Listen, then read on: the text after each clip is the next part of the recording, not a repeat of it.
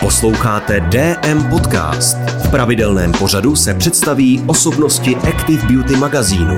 Vychutnejte si jeho uvolněnou atmosféru. Já jsem designérka a ilustrátorka. Narodila jsem se a vlastně strávila jsem dětství na Jižní Moravě. Já jsem z velké rodiny, kde jsme bydleli všichni hodně blízko. Měla jsem to pěšky skoro ke všem tetám a bratrancům, sestřenicím. A to dětství na Jižní Moravě mělo veškerou tu poetiku venkovskou.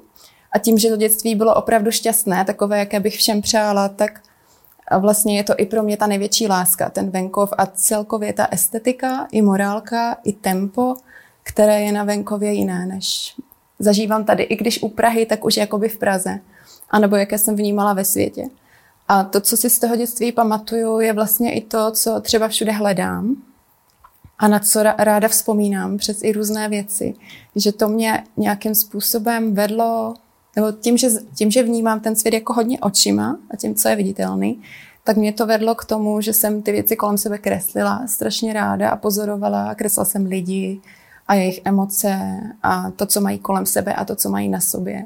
A vlastně jsem tak nacházela eh, tu, tu zálivu v módě. A když mi bylo asi 10 let, tak jsem řekla rodičům, že chci dělat módu, až budu velká, že chci být návrhářka.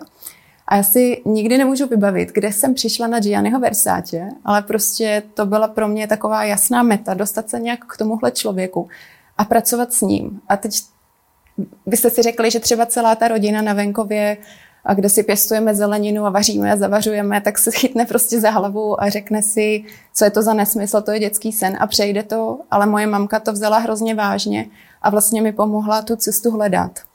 A tenkrát byl trend eh, českých to modelek, bylo to po revoluci a tenkrát agentura Czechoslovak Models udělala nějaké hvězdy, jako je Eva Hercigová a podobně. A moje mamka přišla s nápadem, že bych mohla přes modeling eh, se dostat do toho světa módy. Takže mě v těch fakt deseti letech prostě nalíčila jak Kylie Minogue a oblekla mě podle nějakého jejího videoklipu a poslala ty fotky Miladě Karasové. A tam mě pozvala na konkurs. A byla jsem ještě malá pro tu práci, jako výškově, ale asi za dva roky jsem začala opravdu pracovat a začala jsem vydělávat a učit se, co, co to je vlastně práce a disciplína a paralelně se školou, kterou jsem postupně dělala stále víc dálkově, jsem, jsem jezdila do Prahy a postupně pak i do Milána natáčet a fotit. A protože jsem nějak moc nevyrostla, tak jsem zůstala komerční modelkou a docela se mi dařilo a v tom Miláně jsem vlastně měla za cíl studovat školu Marangony, která poskytovala stáž u Gianniho Versace, takže jsem si pořád šla za tou jednou myšlenkou. A ta myšlenka byla tak jako silná, že vlastně u mě asi vedla to, jak probíhal každý celý den, protože než bych chodila na nějaké party, tak jsem byla spíš jako samotář a kreslila jsem si a budovala jsem si to portfolio, aby mě vzali na tu školu. A tenkrát ten první rok, kdy jsem byla v Miláně, uh, Gianniho zastřelili. A jsem to nemohla vůbec jako pochopit, jak je to možné, protože já mám sen a všechno se mi daří a jde mi to naproti. A vlastně z těch Lužic na Jižní Moravě jsem se odstla kousek od něho a nevěděla jsem vůbec, co s tím. A vrátila jsem se nějak po roce zpátky na Moravu, studovala jsem užitou malbu, ale stále jsem měla touhu dělat design být v módě, ale být v módě ne v Praze, ale být tam, kde opravdu móda vzniká, ve světě, kde se to všechno tvoří, co pak ten svět ovlivní. A snažila jsem se ve volných chvílích eh, o víkendech nebo o všech prázdninách vlastně jezdit a pracovat a vydělat si na to, abych mohla to studium v zahraničí eh, zaplatit a přestěhovat se. A tak to jsem v 17 i vycestovala do Tokia, kde jsem měla dvouměsíční kontrakt a potkala jsem osudového muže, takže jsem se vrátila ne s dostatkem peněz na ateliér v Praze, ale se, se snoubencem a, a později otcem mých tří dětí. Že to byla ta cesta vlastně po ten rodinný život. Moje ilustrátorské aktivity jsou určitě menší než dřív. Já jsem vlastně pracovala na plný úvazek jako ilustrátorka hodně let a tu svou značku jsem si budovala po večerech, ve čtvrtek, v pátek večer bez nějakého velkého obchodního záměru. Já jsem vůbec nevěděla, jestli, jestli to lidi zaujme, jestli na to bude nějaká reakce. A nebyl, nebyl to ten cíl, aby to byl jako biznis. Vůbec jsem k tomu tak nikdy nepřistoupila. Já jsem vlastně během kreslení těch lidí v krojích přišla k té myšlence vytvořit kolekci, ukázat, jak by to co oni nosili a vlastně, když umírají ty babičky, tak to jsou pytle překrásného oblečení, které ty rodiny nosili tenkrát do nadace, kde jsem byla součástí správní rady a viděla jsem ty poklady, nádherně udělané věci, materiály, které by dneska stály spoustu peněz a vlastně málo která žena si dopřává takovou módu a ty lidi to dříve vyhazovali do kontajnerů, pálili to. A pak, když vznikla ta nadace a lidi se dozvěděli o tom, že třeba to nějak uplatníme, tak byli rádi, že to nevyhodí, ale vlastně to nějak neuměli zužitkovat. A já jsem ty věci si brala a brala jsem si a nosila jsem je v každodenním životě a měla jsem na to hrozně hezké reakce z okolí. A vlastně takhle vznikla ta myšlenka nějak to zakomponovat do současného šatníku. A tím, že jsem na té kolekci pracovala, tak jsem vlastně i už utvářela celkové luky. Takže tak, jak já jsem nosila jubku, vlastně takový to sáčko od kroje k džínám, tak pak už jsem si říkala, no džíny ušít neumím, tak ať tam dám něco vlastního, udělám celý kroj, ale zase tak, abych v něm třeba šla do kanceláře jako právnička v Praze. Jo, takže tohle byly nějaké ty kritéria, které jsem si vlastně zadala pro první kolekci, kterou jsem původně chtěla tvořit vlastně z grantů v rámci nadace, jenom abych to odprezentovala, tu myšlenku, jak ty kroje nosit dál, což je i nějaká vlastně udržitelnost, jak toho předmětu, který se nestane jako odpadem, tak, tak i té tradice toho oděvu. Jo, že ty vnučky mladé, krásné, to prostě můžou nosit najednou do školy místo džínové bundy nebo svetru a ty holky opravdu začaly reagovat a vlastně to tam je, ten trend, hlavně tam u nás na podloží si myslím, že se nám podařilo udělat. Tak je tam těch krojů asi jako poměrně víc než v jiných regionech. Um, tak to je jedna věc. No a vlastně to začalo vytláčet postupně to kreslení až do té míry, kdy už jsem nebyla schopná dělat dětské knížky, a nějaké větší projekty časově náročné, protože stále více času zabírala ta, ta moje tradice, ta moje značka. Takže se to takhle jako začalo vyrovnávat, až to převýšilo a tou celodenní, každodenní prací se stalo vlastně řízení firmy, řízení výroby, komunikace s klienty, zakázka, protože dlouhou dobu jsem dělala věci jenom na zakázku, než jsme vlastně vytvořili konfekční řady a podobně. A to ilustrátorství jsem měla po večerech, pokud jsem nebyla příliš unavená, nebo o víkendu, až, až vlastně jako skoro vymizel ten čas, a, abych si to dopřála pro radost. A byla jsem ráda, když přišla zakázka, která se mi líbila natolik, že se mi neodmítla, takže jsem se vlastně přinutila kreslit. Protože pro mě bylo od malinka přirozené hodiny denně kreslit. Já si ani nemyslím, že byly nějaké dny bez toho. Po, po tu dobu, než jsem dělala opravdu jako biznis už a měla jsem zodpovědnost a musela jsem tu práci dělat. No a teď je to nedávno, co jsem oznámila na sítích, že už zakázky neberu. Už jsem si říkala, už je to na mě moc, musím odpočívat, abych byla zdravá. A jak na schvál, a je to takový ten zákon schválnosti vlastně asi, že zase přišly strašně krásné nabídky a já na ně zase tvořím ten čas. No, takže asi kreslit budu vždycky. U mě se s věkem a vlastně s tím životním příběhem hodně změnilo to, co se mně líbí a co pro mě móda znamená. A móda vlastně, tak jak ilustrace, pro mě je jazyk, je to pro mě komunikace.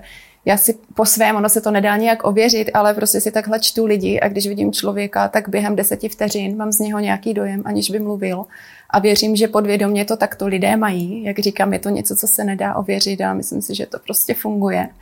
A tím, že jsem žila v Japonsku hodně let a bylo mi smutno a vlastně přes tu naši estetiku jsem si tam vozila kus domova a žila jsem jako maminka tří dětí v takové jako velmi poklidné mateřské krásné komunitě, tak asi z toho Versace stylu, který byl takový hodně party, jsem přišla k tomu našemu venkovskému, i to vlastně bylo tím, že jsem ilustrovala ty babičky v krojích a věnovala jsem se folklorní tématice a našla jsem si v tom svoji vlastní estetiku.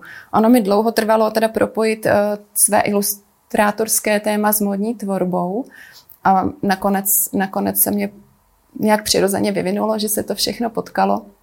Mně se líbí, když má žena siluetu úplně bez ohledu na to, nebo i muž, jak je ten člověk vysoký, uh, jaké má obvody, Vždycky se mi líbí, když to sluší. To je něco, co má v sobě Itálie a za co mám Itálii asi nejradši, má pro mě největší šmerc, že vždycky prioritou je ta krása.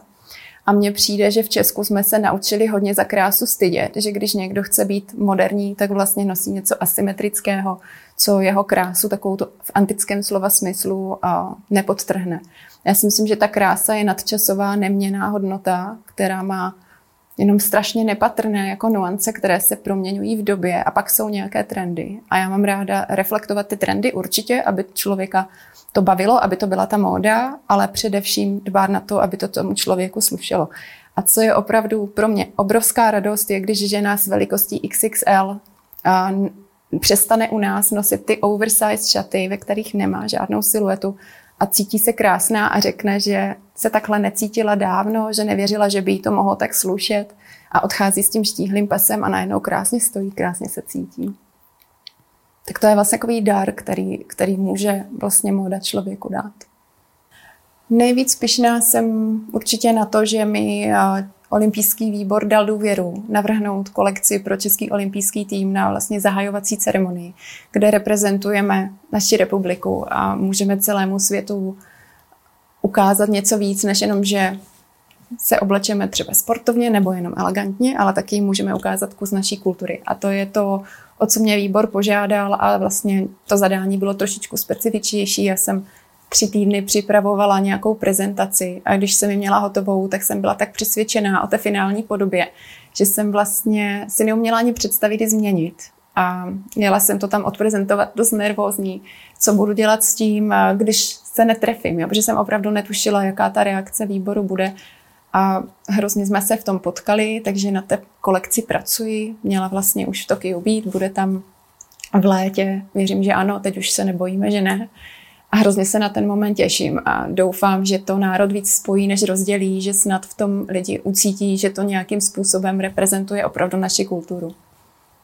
Já už dlouho čerpám inspiraci v lidovém oděvu, který jsem poznala jako ilustrátorka, kdy jsem dělala určitý jako dlouhodobější projekt. Ilustrovala jsem prababičky v krojích a ty portréty jejich mi trvaly několik hodin a oni mi vlastně při tom sezení povídali o všem, co pro ně to oblečení znamená. A oni ten eh, oděv měli vlastně od svatby, kdy se změnilo to, jak se oblékali, protože jinak se oblékala tradičně svobodná žena, jinak vdaná, ale vlastně od momentu, kdy se vdali, třeba i před 20. rokem svého věku až do svých třeba krásných 90 let se ten šatník nějak výrazně neměnil a ty věci se vlastně hromadily, pořizoval se třeba jeden oděv ročně a ta garderoba a styl se budoval.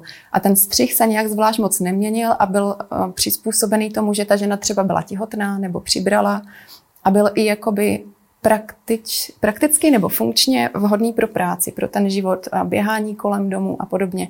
Z těchto principů uh, vlastně čerpám, když dělám střih. A to je to, s čím si opravdu hodně vyhrávám. Takže musím říct, že ten největší můj zdroj je opravdu ten lidový oděv, ale není to vždy nutně to, co je vidět, ale je i to, jak byl střížený a jak byl myšlený.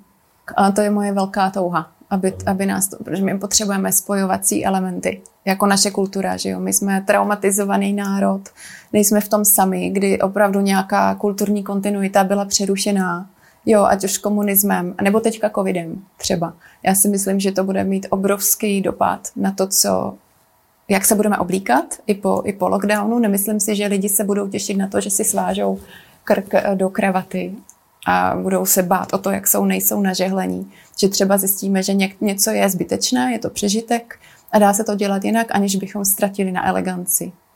Jo, takže určitě to hodně módu změní.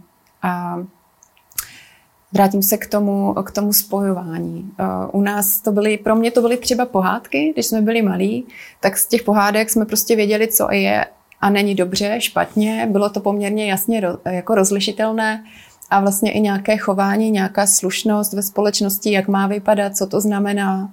Si myslím, že byla hodně jako daná a jednotná. A i když se tady neudrželo nějak moc náboženství, a já to třeba znám z Japonska, jak je to obrovský dár té společnosti, kdy tam to jejich náboženství, ten šintoismus nebo buddhismus, které jsou daleko a ne, nemůžu říct, že opředené mýty jako méně, ale je to mnohem víc náboženství pro každodenní život, takže to lidem dává platformu určité morálky, kde já prostě vím, že v nějaké situaci ten člověk zareaguje nějak, věří v něco, ale tady u nás to teďka nemáme. Já si myslím, že vy nevíte, v co já věřím a jak se zachovám v určité situaci. Jo. A ta nedůvěra vytváří prostředí, které si myslím, že je hodně jako proti třeba nějakému společnému kolektivnímu úspěchu, jo, že je to daleko těžší a to Japonsko je úplným protikladem, hrozně hezkým jako příkladem, že to jde jinak a je to dobře pro všechny A to, co jsem tam viděla, jak se zachází s kulturou obecně, s tou tradiční, vlastně přeju, aby se nám podařilo tady. Abychom v tom našem tradičním našli to spojení, cítili tu identitu, jakože jsme jeden tým vůči světu a přiblížili se k sobě uvnitř toho státu. Já tím, že jak jsem říkala, že jsem z venkova, my jsme doma všecko uh, pěstovali, všecko možné. Neměli jsme teda krávy, neměli jsme svoje mlíko a mouku, ale byla jsem zvyklá na ty opravdu velmi chutné potraviny. A je to něco, co jsme teďka jako nebyli zvyklí mít, byly to rajčata bez chuti, okurka bez chuti a tak dále, bylo to pro nás normální a ty chutě tam byly různě tak jako pálivě, nepříjemně, jo, mě, mě tohle to strašně vadilo, jsem vlastně v dospělém věku, kdy jsem cestovala, skoro neměla ráda jídlo. A to, že byl trend nějakých biopotravin, pak najednou. Myslím, že tenkrát jsem byla v Japonsku a tady to přinesla Hanka Zemanová, jestli to můžu říkat, měla biokuchařku, já jsem si ji nechala poslat a byla jsem z toho naprosto nadšená, že zase nacházím ty chutě a prostě tu lásku k tomu jídlu. Takže tenhle ten trend eh, pro mě byl od začátku jako velká věc. Tenkrát to stálo strašně moc peněz a vlastně trvalo docela dlouho, myslím si v České republice, než lidi to začali vnímat, začali nad tím jako takto přemýšlet, tak jak nám maminkám dává práci přesvědčit ty děti, že tohle to pomerančové nemá žádný pomeranč, pojď si vzít to, co má pomeranč, je to méně sladké, ale je to lepší. Tak, tak jsme si to vlastně znovu učili, znovu jsme nacházeli a vlastně ten vztah k tomu obsahu, k ty, k ty vědomosti o té potravině. A myslím si, že úplně to též je s čistícími prostředky, s oděvem, kdy uh, se dalo tričko koupit za míň, nebo dá stále koupit tričko za méně peněz než uh, kalímek kafe tak já chápu, že člověk si k němu nevybuduje vztah, koupí si ho, aniž by byl přesvědčený, že se mu nějak moc líbí a pak skončí v kontejneru a vlastně takhle lidi vemou po sezóně oblečení a vyhodí ho a to je něco jako šíleného a špatně. Zase se vrátím k tomu, když jsem byla malá, my jsme snad neměli téměř odpadky, jo. To, buď to šlo na kompost, nebo se spálil papír na táboráku, jo, a podobným způsobem a to, co, to, co jako společnost si zvykla dělat a děje se, je prostě špatně a všichni to víme. A myslím si, že ta cesta z toho není vůbec tak těžká. A v módě určitě, když se vracím k těm principům toho lidového oděvu, když i vlastně ta zákaznice si vybírá látku, vybírá si vzor, já jsem třeba ten vzor kreslila, ona to ví, Uh, už se k tomu buduje ten vztah, už v samotném procesu, když se jí to upraví na míru a jí to sluší, tak si přeje, aby se ty šaty nikdy neonosily, takže my investujeme do kvalitní práce, do kvalitního materiálu. Člověk si trošku připlatí, na začátku, ale vlastně z dlouhodobého hlediska se to velice vyplatí a tu věc má i rád a vlastně buduje něco, co rychlá moda neumožní a to je osobní styl. Teď je taková doba, že si myslím, že spousta lidí jako čeká a jak se říká, štěstí přeje připraveným, tak já jsem si vědoma toho, že musím spíš reflektovat svět kolem sebe, protože plány, které jsem profesně s firmou měla, tak jsem musela měnit, tak jako asi všichni. A teď jsme vlastně v mém týmu připravení reagovat na to, jak, jak ten svět bude vypadat, jak bude vypadat na ulici. Já si nemyslím, že bude určitě stejný, jaký byl a jde o to rozpoznat, v čem se změnil a co je potřeba. Já bych chtěla růst eh, ne tak, abych ztrácela svůj klid a svoji pohodu, ta je pro mě asi jako velkou prioritou, ale chtěla bych růst pozvolně tak, abychom mohli víc vyrábět, protože to, co mě osobně strašně moc baví, tak je poznávat výroby z výrobce, všechny ty lidi, eh, nejenom drobné řemeslníky, s kterými spolupracujeme, ale i každou švadlenou barvíře a podobně, znát vlastně ty technologické možnosti, reagovat na ně. Um, jo, takže pořád růst nějakým způsobem. Děkujeme za poslech DM podcastu. Nový díl očekávejte s dalším vydáním Active Beauty magazínu.